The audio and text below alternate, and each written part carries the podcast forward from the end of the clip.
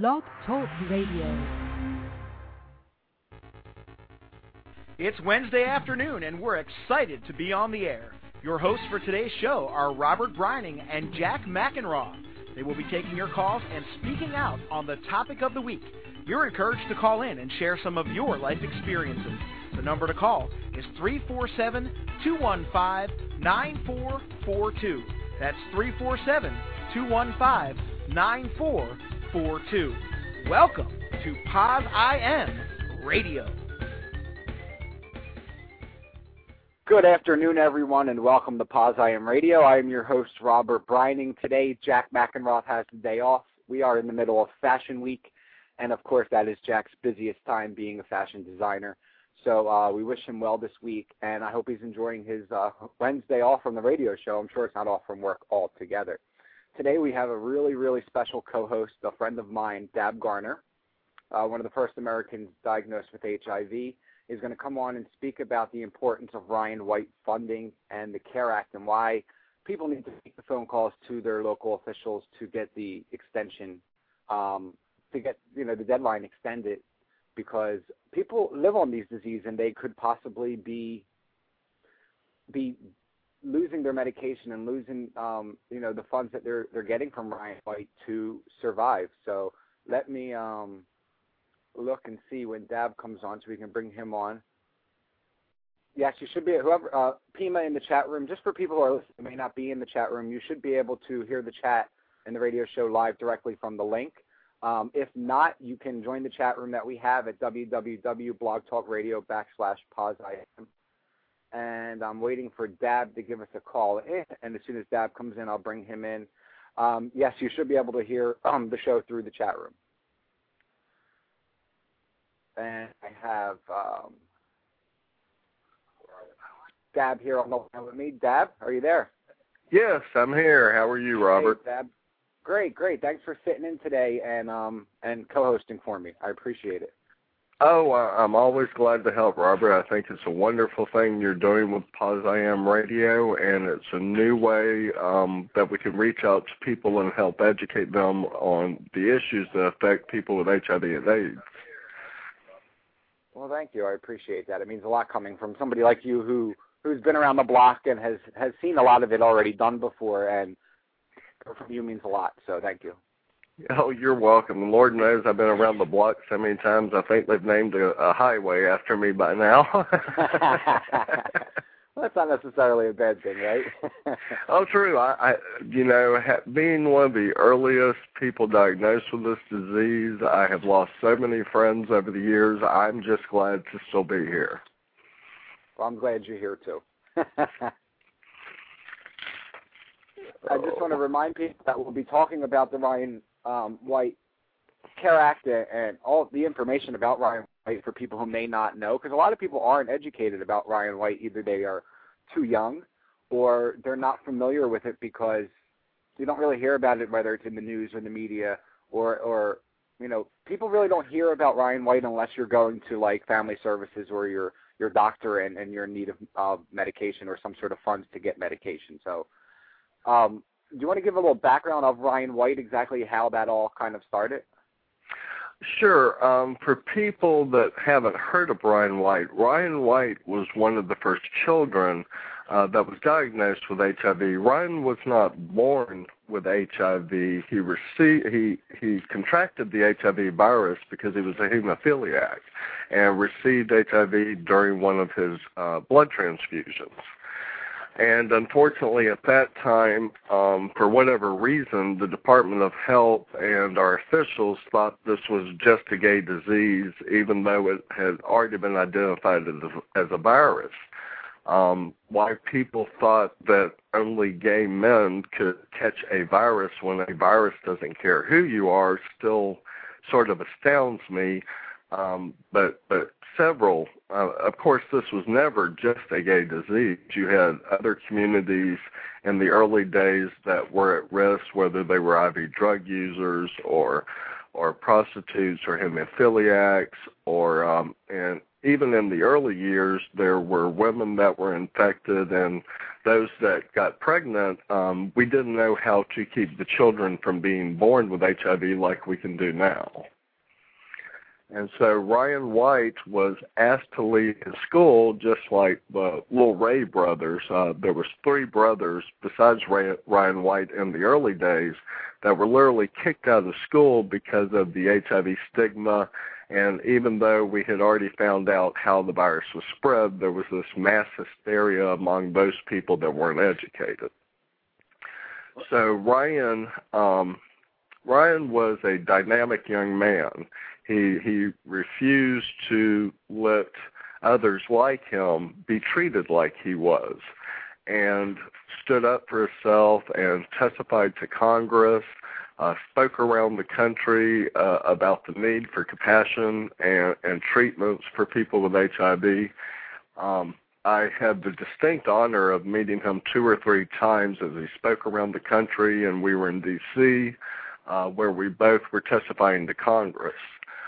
Um, and his mother, after his death, uh, Jeanne White, and she's remarried now. She has a new last name. Um, but she has continued to be an advocate for people with HIV and AIDS to this day. Um, and because of that little boy, um, I have to be honest, I, I, I really don't know if we could have got this funding if it hadn't been for people like Ryan White that put a multifaceted view on the face of HIV and AIDS. Excuse me, yeah. That is important. So what happened is in the late, for people that don't know, for the first six years of this epidemic, we could not even get uh, President Reagan to say the words HIV and AIDS until Rock Hudson died in 1985. And then, um, of course, President Reagan and Rock Hudson and Nancy Reagan knew Rock from their Hollywood days. Mm-hmm. And that was literally a few months after Rock's death was the first time President Reagan ever stated the words HIV and AIDS. And once uh, Lil Ryan died in the late 80s, there was a huge movement um, to get the funding that we now have to help financially challenged American men, women, and children with HIV and AIDS.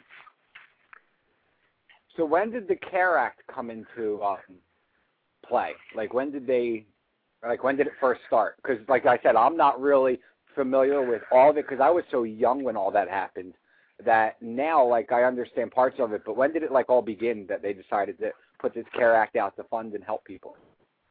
Well, it was first enacted in 1990, and it provides care and support services to individuals and families affected by HIV and AIDS, functioning as the payer of last resort.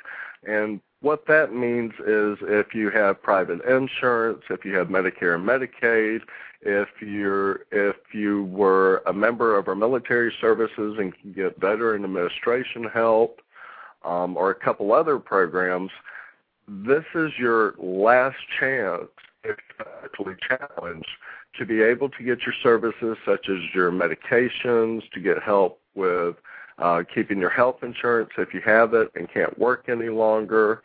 Um, I mean, there's several different programs, and we'll be going into what those are, um, that are literally a lifeline for almost a half a million people living with HIV today. And I think that's something that people don't realize that because a lot of people are HIV positive and they like and they may be members of of POSIM or wherever they're at and not be like I said familiar with it and not realize that by picking up that phone they could be you know doing something that's good for their own benefit later on down the line. Exactly. I mean, so uh, according to recent surveys, people living with HIV and AIDS today, almost 80% at some time in their life will need this funding. You you might currently be employed, uh, you might currently have health insurance, but at some point, um, and and and I'm hoping that this changes, that we will find a way to to keep people from ever developing to the AIDS status.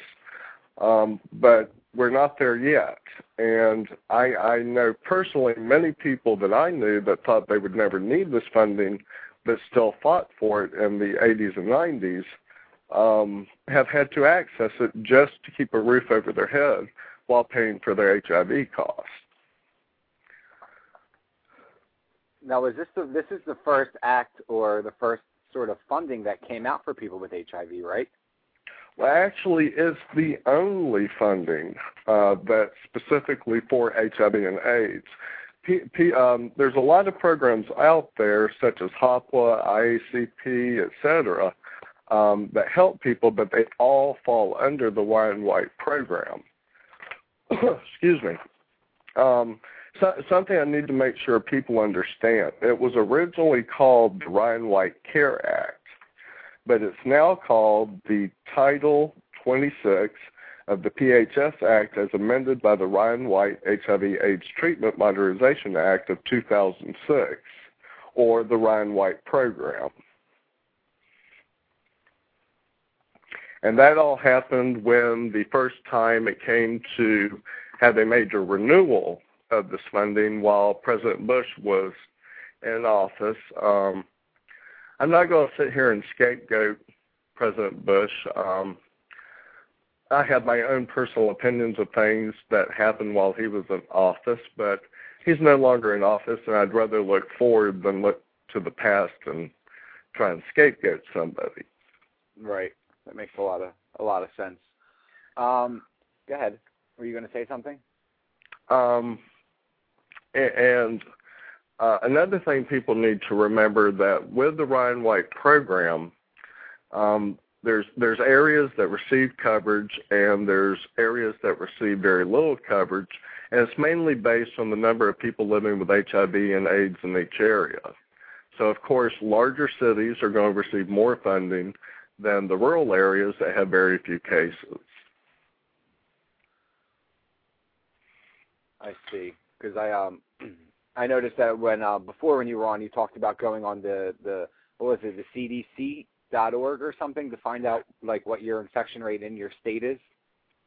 Right, and there's also another site, the Kaiser Permanente site, um, who until recently had very detailed um, daily information, and now they've gone more to, for whatever their reasons, more of a monthly update. Um, which I wish we still had a daily update so people could stay more in tune. Um, the bad thing is most people, even those that are accessing the services, they they don't realize where the services are coming from. They they don't know, in many cases, even what services are.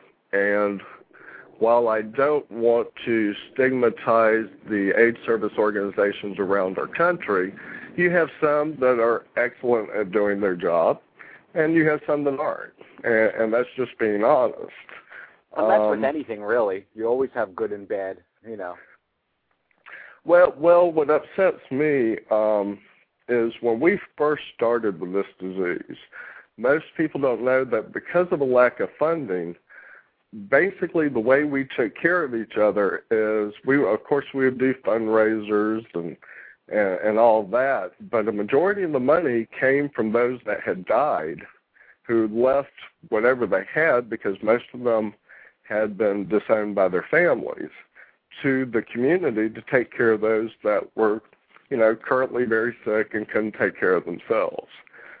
We didn't have things like the American Disability Act that Senator Kennedy was such an integral part in getting passed um, to help protect us. We didn't have, and in some cases still don't have, um, employment protection, housing protection. Um, so there are still very real dangers out there.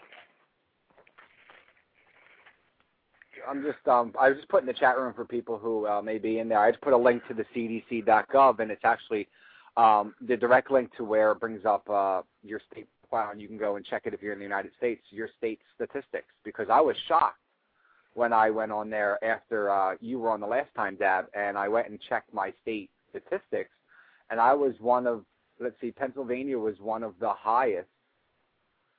Right, where was it? Uh, Pennsylvania is prob- sixth highest among the 50 states in AIDS cases reported. Right, and that that doesn't surprise me at all. Um, basically, because of the part of the country that you're in, mm-hmm. um, the the Northeast, the West Coast, and the South have always had the highest incidence of rapes. Now, some people like to argue that this is where a majority of gay males live. Well, yeah, that may be true to a certain extent, but this is also the hubs where our largest cities in our country are. Exactly. Um, you know, Texas, New York, Pennsylvania, Florida, California, and the rest of the West Coast. Um, and and they also tend to be vacation areas, not only for gay men but for the general American population. And when people weren't having protected sex, this facilitated the growth of HIV through exposure either while on vacation, and then these people went back home not knowing they were infected, and then started spreading it across the country. And unfortunately, while it, it's not, I, I don't want to give the impression that HIV is very easily spread, but it can happen the very first time you sleep with an infected person. And it doesn't, you know, some people think, oh, I have to be exposed time and time again. No, you can catch it the very first time you have sex, unprotected sex. Right. And and what's even worse is usually more than one STD is passed. Um, whether it's syphilis, gonorrhea, HPV, Hep C, um, or any of the other STDs, it facilitates the transmission of HIV at the same time if the person's infected. And one of the other things that a lot of people don't realize is, I mean, I was watching the doctors yesterday on TV, and one of the questions that they brought up from the audience was, you know, is it true that if you have an STD similar like HIV or any other STD, there's a good chance that you can get another STD besides like HIV. You're more um, prone to getting another STD because of your immune system being weak. Exactly, and um, currently across the country, regardless of your sexual sexual orientation, syphilis is at epidemic rates. Um, I've talked to people at um, Department of Health, people from the community, and even even in Jacksonville, uh, there's been up to a 500% increase in the number of syphilis in the past couple of years, which alarmingly tells me how many people are having unprotected sex, even though this information's out there. Whether they think that it won't happen to them, whether they think they're invincible, uh, whether they think they can just go get a shot um, for the other STDs or or take a pill for HIV, um, I mean, you have some stuff that can't even be cured. Um, you can only try and manage, like Hep C, HPV, herpes. Um, yes, syphilis and gonorrhea, you can go get shots, but there's even strains of syphilis out there now that are resistant to the treatments. Right. I know one of the things we wanted to talk about was basically an overview of the Ryan White Care Act and the structure um, and the different titles that are involved. Um, so I, am going to put a link here in the chat room so people can just follow with us if you're listening.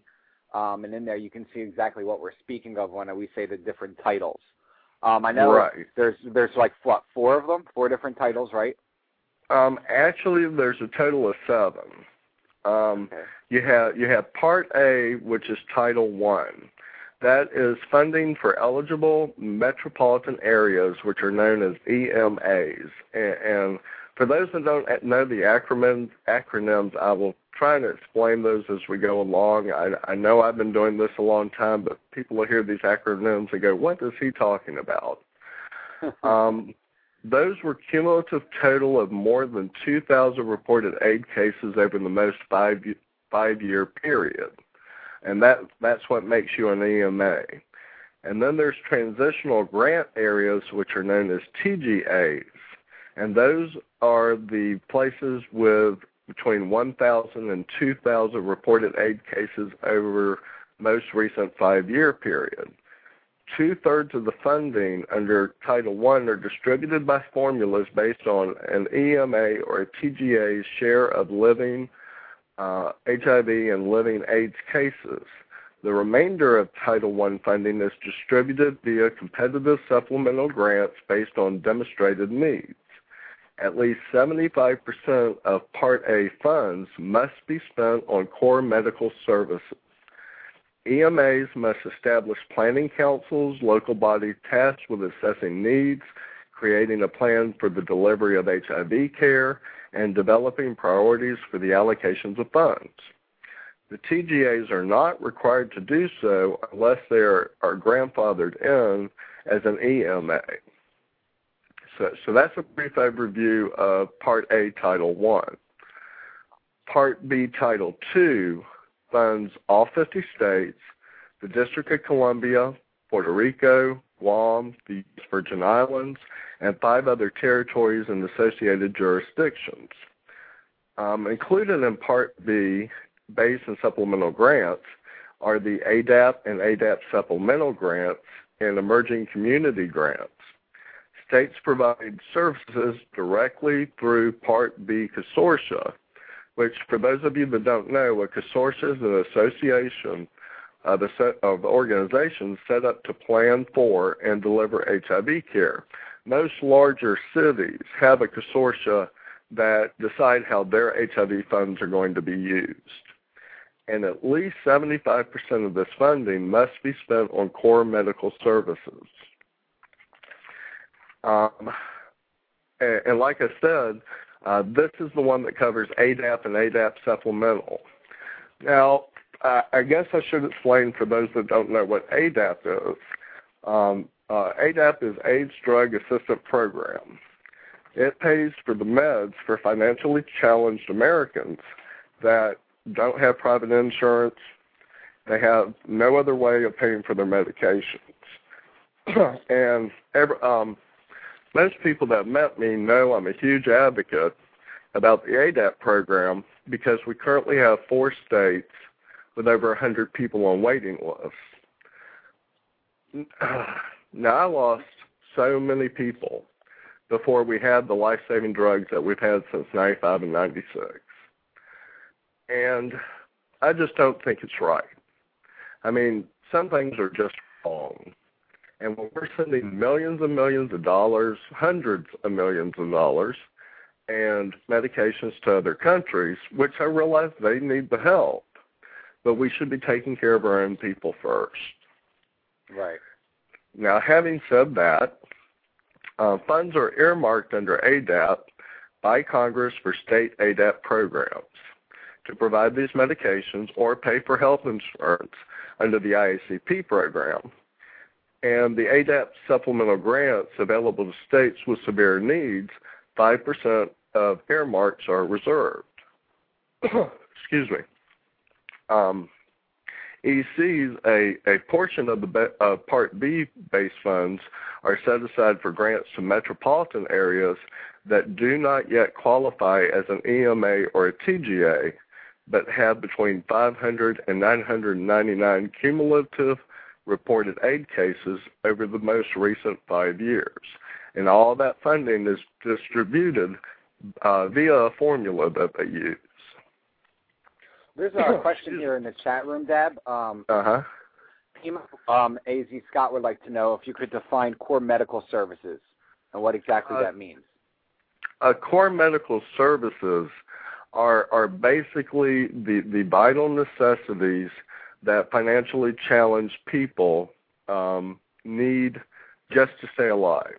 Uh, your medications, your HIV testing, um, being able to keep your insurance if you can't afford the uh, the uh, monthly cost of it. Uh, let's say you were working and now you're either on on short-term or long-term disability and your pay's been cut. Well, there's no way you're going to be able to afford those high, uh, either the COBRA payments or the high monthly payments if you're on 50 or 60 percent of what you were making. Um, it it also used to cover more. It used to cover transportation to and from the doctor, which unfortunately, due to funding problems, that's had to be cut in most areas. But but when you think of core services, think of the bare minimum that you need to stay alive. You need your testing at least once a quarter, uh, your blood work, you need your medications, you need to be able to see your doctor, um, you need to be able to treat opportunist infections as they come up. Unfortunately, core medical services does not cover everything, of course. If you have conditions besides HIV, let's say uh, you have diabetes, let's say uh, you have other illnesses, that is not what Ryan White is for, unfortunately. Um, um, I, I wish we had the funding to help with all these core comorbidities, um, which is, is what the other illnesses are called in the, in the world of HIV. Um, but we don't even have enough now to cover the basic necessities in our country. That's why we have ADAP waiting lists, and, and we have since 2003 in some part of the country. Right. Let's let's move on to uh, Title Three, and um, okay. right here I'm reading Title Three provides support directly to community-based providers for early intervention and primary care services for people living with AIDS.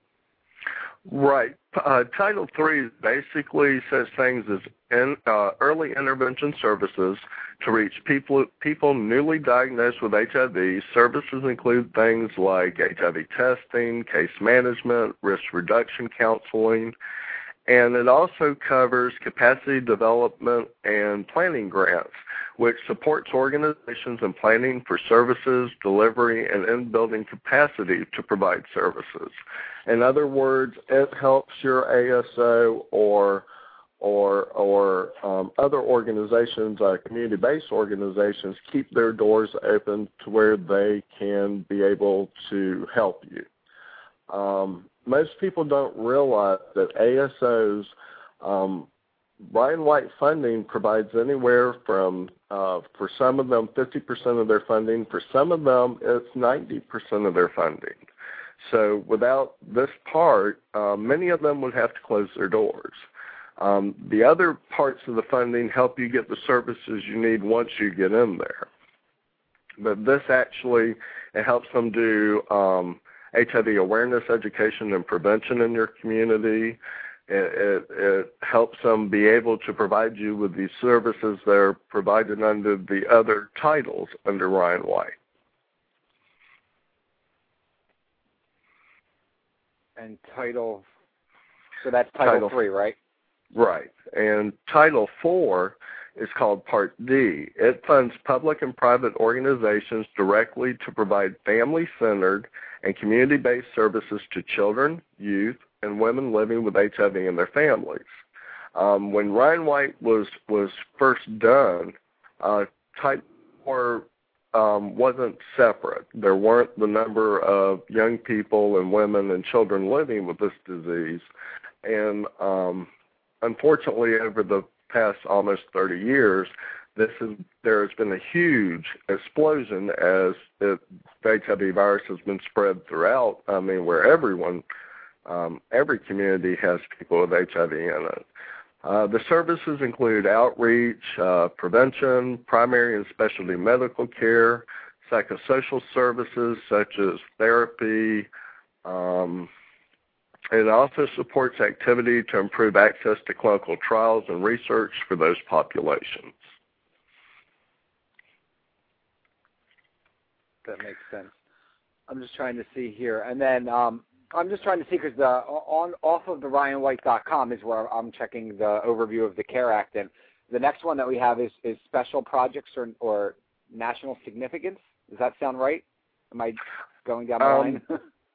Well, well, we're we're just a little bit ahead of ourselves. Um, first, we need to get into well, well you're correct. Um, part F actually has two separate parts. Okay. Um, part F has the AIDS Education and Training Centers, which are called AETCs, and they're national and regional centers that provide education and training for healthcare providers who treat people with HIV and AIDS. Um, they also do dental reimbursement, community-based dental partnership programs because so many people with HIV and AIDS have more trouble um, with dental care. Um, Uh, as, as, the immune system depletes, uh, you get you get bone wasting in the mouth. Uh, you start losing teeth. Um, uh, very often, when you're even people below 200 T cells can get thrush, which is this hairy lupus infection, and, and I've had it when my T cells were below 200. It's a very painful white kind of. Um, uh, think of it as like little bits of cotton fiber all over your mouth and makes it painful to eat. Uh, you normally lose weight when you have this because you just don't feel like eating. Um, and it can even advance to horrible sores in the mouth when your T cells get below 100. And then under Part F, besides the besides what that does, you also have the Minority AIDS Initiative called MAI. The MAI was created in 1998 in response to the growing, uh, growing concern about the impact of HIV AIDS and racial and ethnic minorities in the United States, and it provides funding again, across several of the Department of Health and Human Services agencies and programs, including Ryan White, to strengthen organizational capacity and expand HIV-related services to minority communities. Uh, Ryan White component of the Minority AIDS Initiative was codified in the recent authorization uh, that we had a few years ago. And the latest statistics I have on that is from 2007, and just that one part was funded three almost 400 million dollars, including 129 million dollars through Ryan White. And then the last part of of, of part four is called Special Projects of National Significance, also known as SPNS, which that addresses emerging needs emerging needs of clients and is assist in developing standard electronic client information data systems. Now, when I say this, I, do, I don't want people to worry about, well, my information is being shared all over the place. Um, it is true our data is collected by the government, but it is for use only by healthcare providers. Now, the programs they use are not nationally standardized yet. In some states, it's called the, the Shareware program. In other states, it's called the CareWare program. And in other states, it's, it's called others. Um, and that's part of the reason we need a national HIV AIDS program so that we can get all this information in one place. Let's say, for an example, you're currently living in Pennsylvania. Well, for whatever reason, you and your partner need to move to Florida. Instead of having to go to every doctor that you have and gathering up all your information, having to bring that down, and, and a lot of times they'll make you pay for it, which which they shouldn't be doing. This information would all be in one place to where when you come down to Florida, it's all there for your case manager and your doctors to pull up. It'll just make it easier on both the providers and the patient.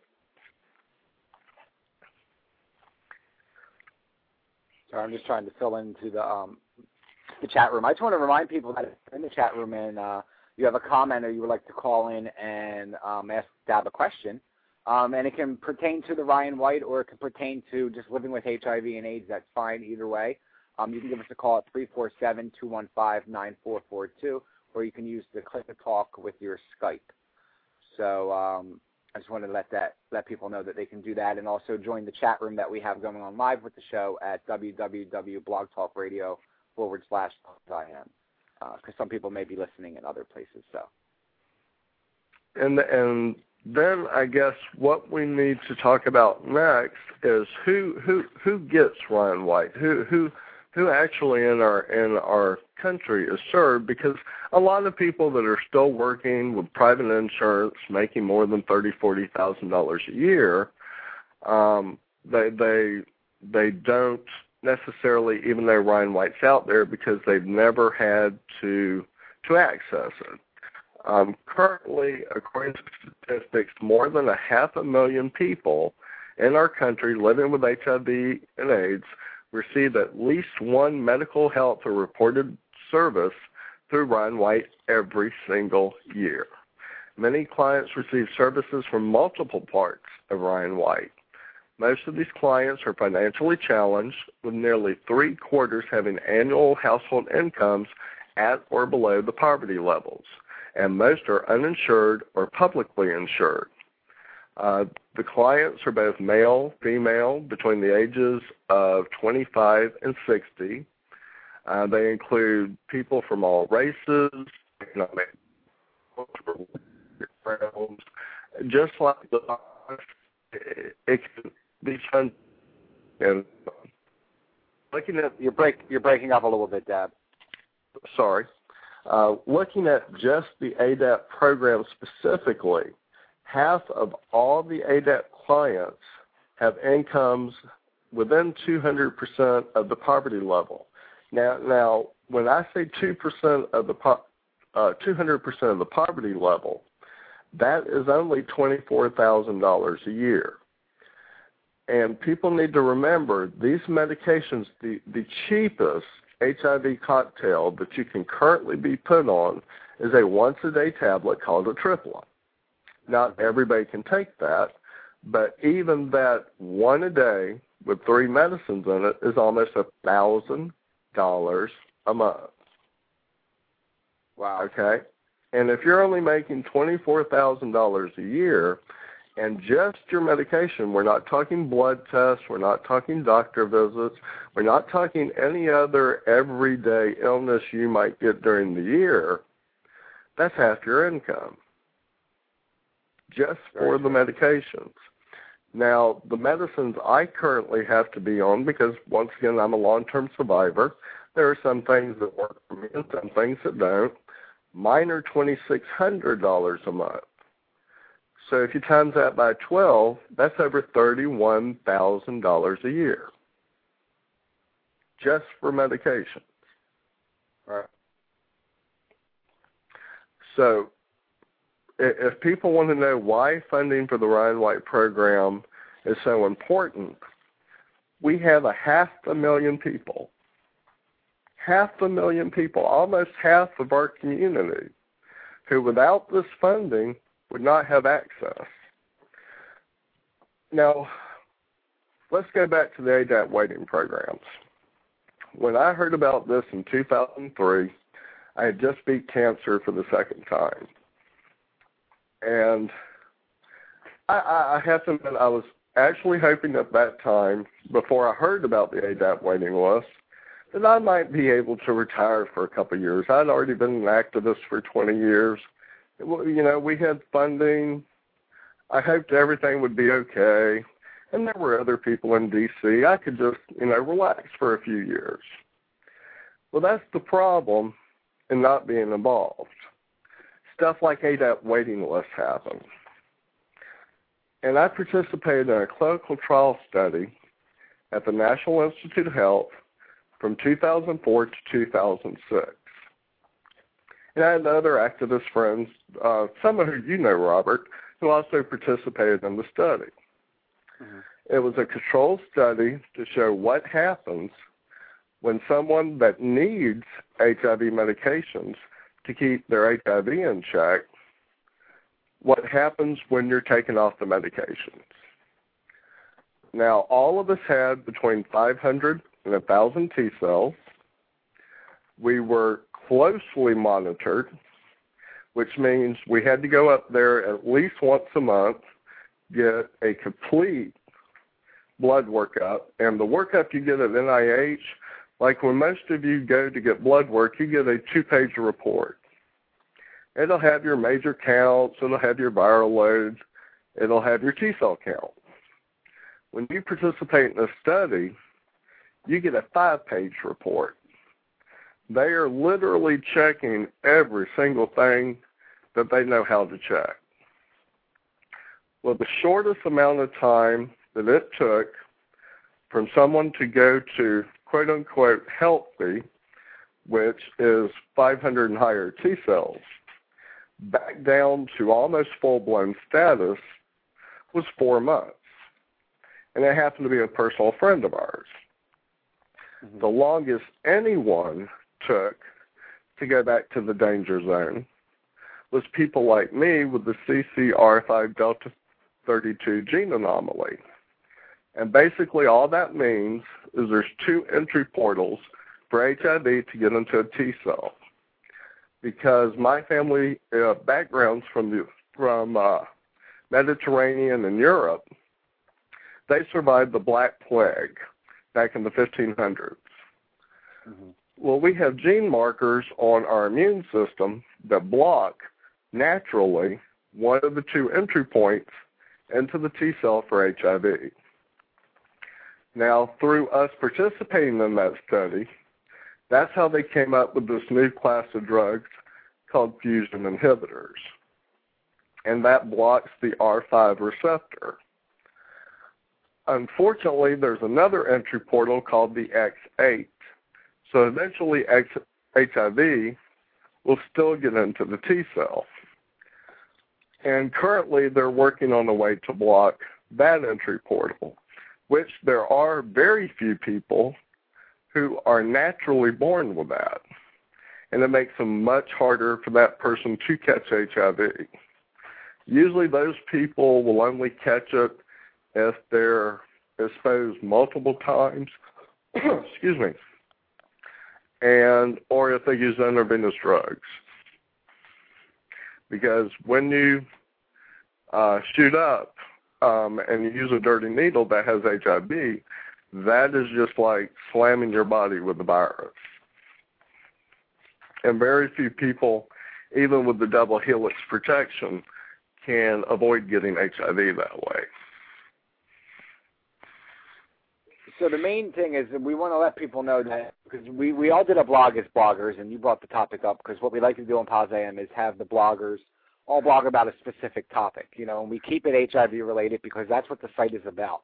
Um, of course, the bloggers can blog about whatever they want, you know, during their blogs, but the topics are all HIV related, so people can find different, I guess, um, different outlooks on how people view certain issues that involve people with HIV.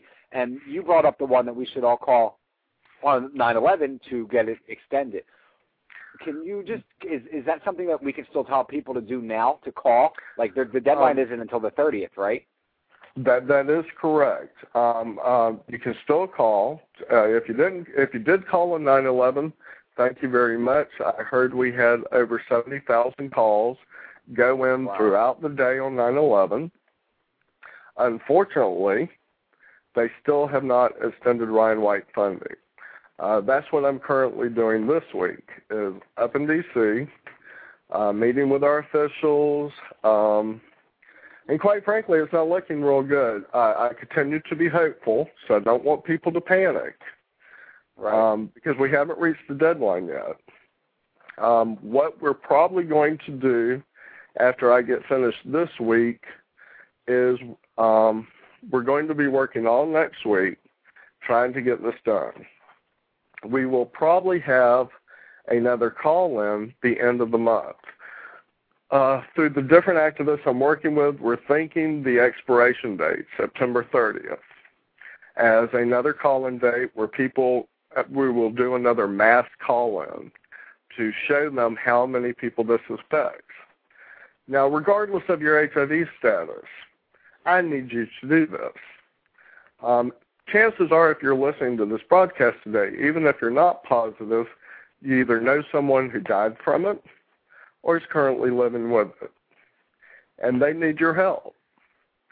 Um, what what a lot of people don't realize, they think, okay, well, it expires on September 30th. We have funding to take us through January, February next year. That's not the way it works. Yes, we have funding in the states, but if Ryan White expires, there's no office in D.C. to process the payments. Right. So that means October 1st, people start, and, and please don't panic when you hear this if you're positive and receiving Ryan White. But in a way, you should panic because your ASO can't get reimbursed. They can't actually use the funds they already have. So that that what's stressing me out right now. I was one of the many people who fought for this originally. And not only am I concerned about what it would do to people today, to me it's a dishonor to all those who fought for this funding, most of who are dead now. So it's like saying that their sacrifice didn't matter. And that, and that, and that's not okay with me. Definitely not okay. And I and again, I just I don't think people realize how important this is. And I mean, I can't imagine that they're gonna that this is gonna happen and we're gonna go without you know the funding to get their medications and stuff. I just I can't imagine it happening. Something and, has to be done, and I'm praying that it will happen. That something will happen to stop it. Well, uh, unfortunately, um, as you know, Robert, this the past couple of years, I've literally been traveling the world.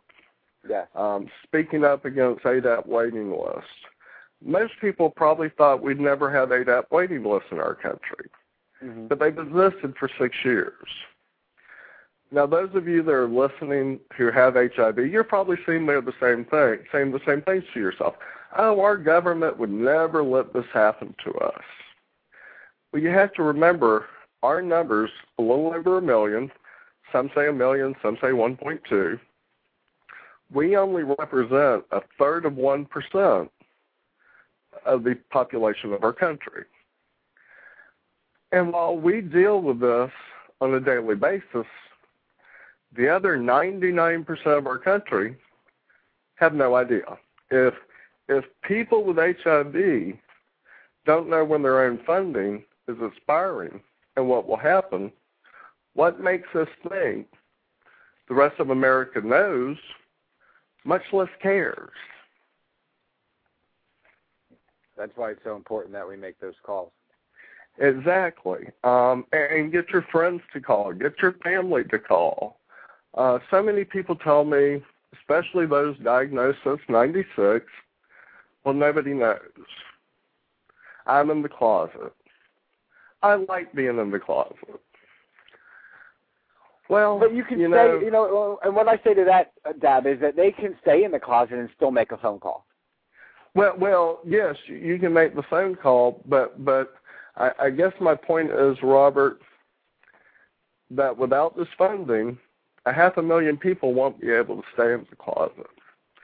Because for those of you that have never had to worry about showing the effects of HIV, such as wasting or uh, getting sick with an opportunist infection, which let a lot of people before 95 know people had HIV. I mean, you could literally look at us and tell. The people today have never had to go through that. But if you can't get your medications, that closet's going to get real tight.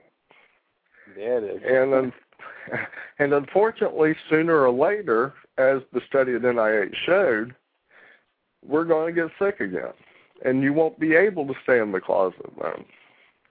So that's even more reason to protect the funding.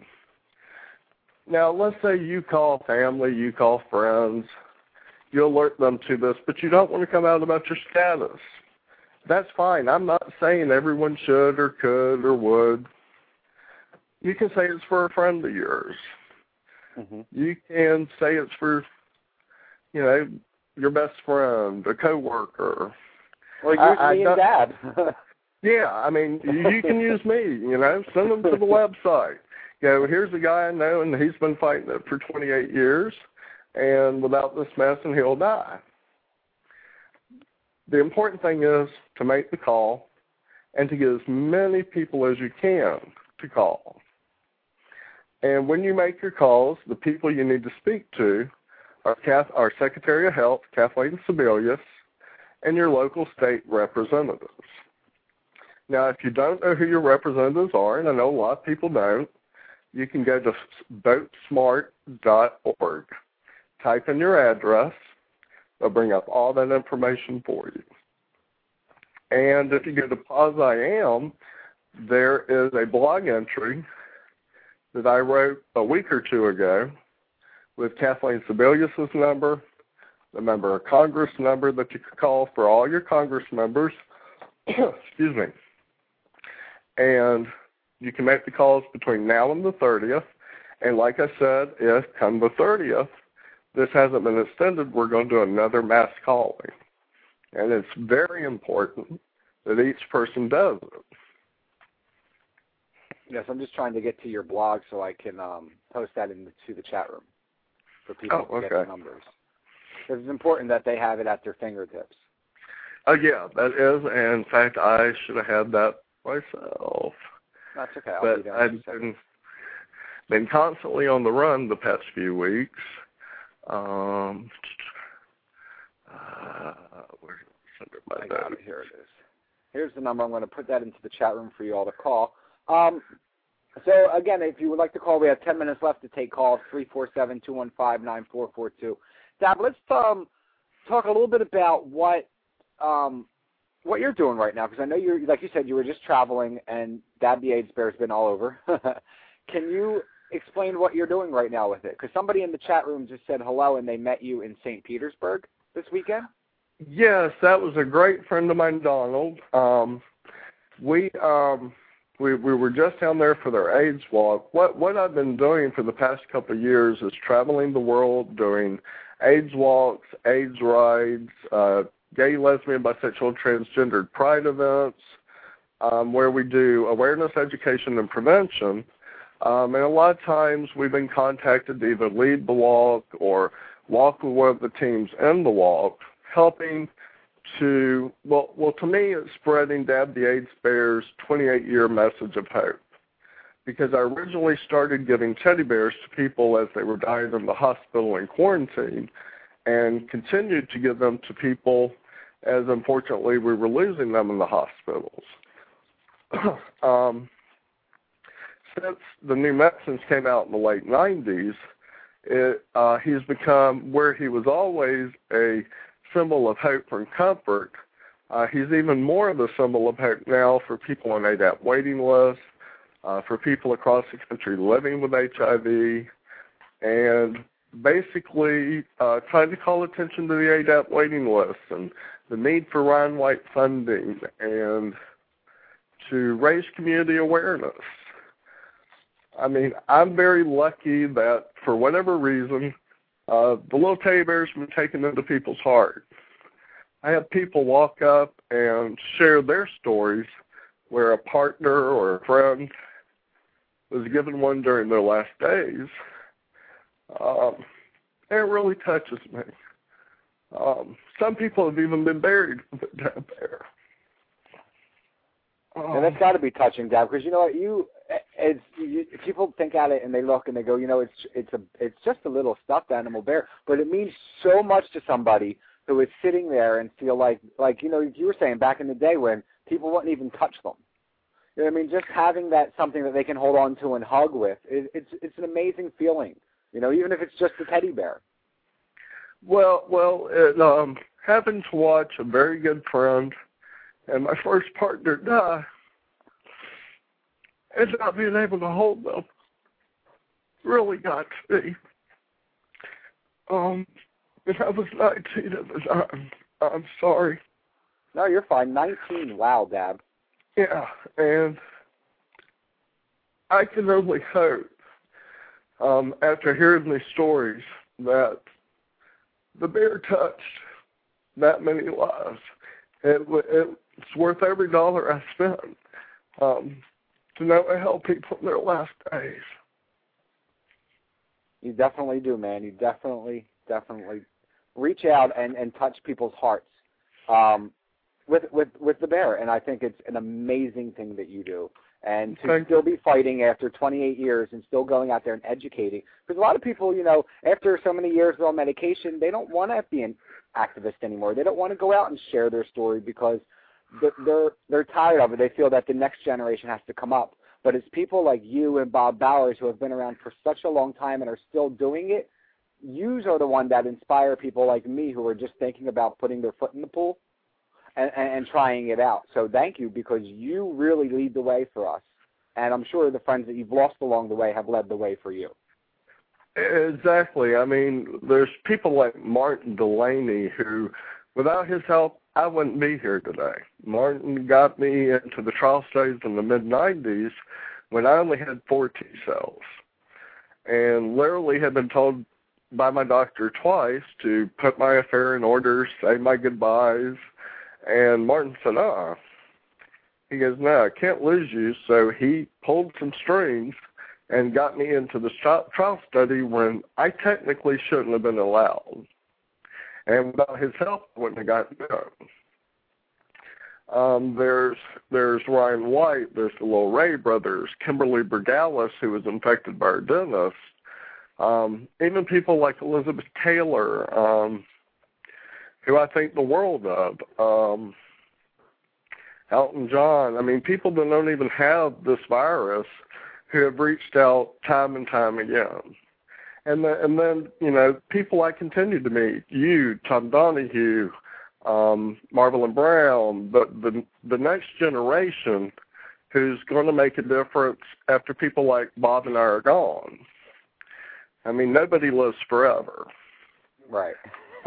so so we're we're actually working to inspire the younger generation and and you're reaching out in ways we didn't have to reach out in the 80s and 90s with the radio shows and the internet and and um yeah and and we encourage people that have never been involved regardless of your age uh you can either be an advocate for yourself your local community state level or national level um, you you can make telephone calls, you can do emails.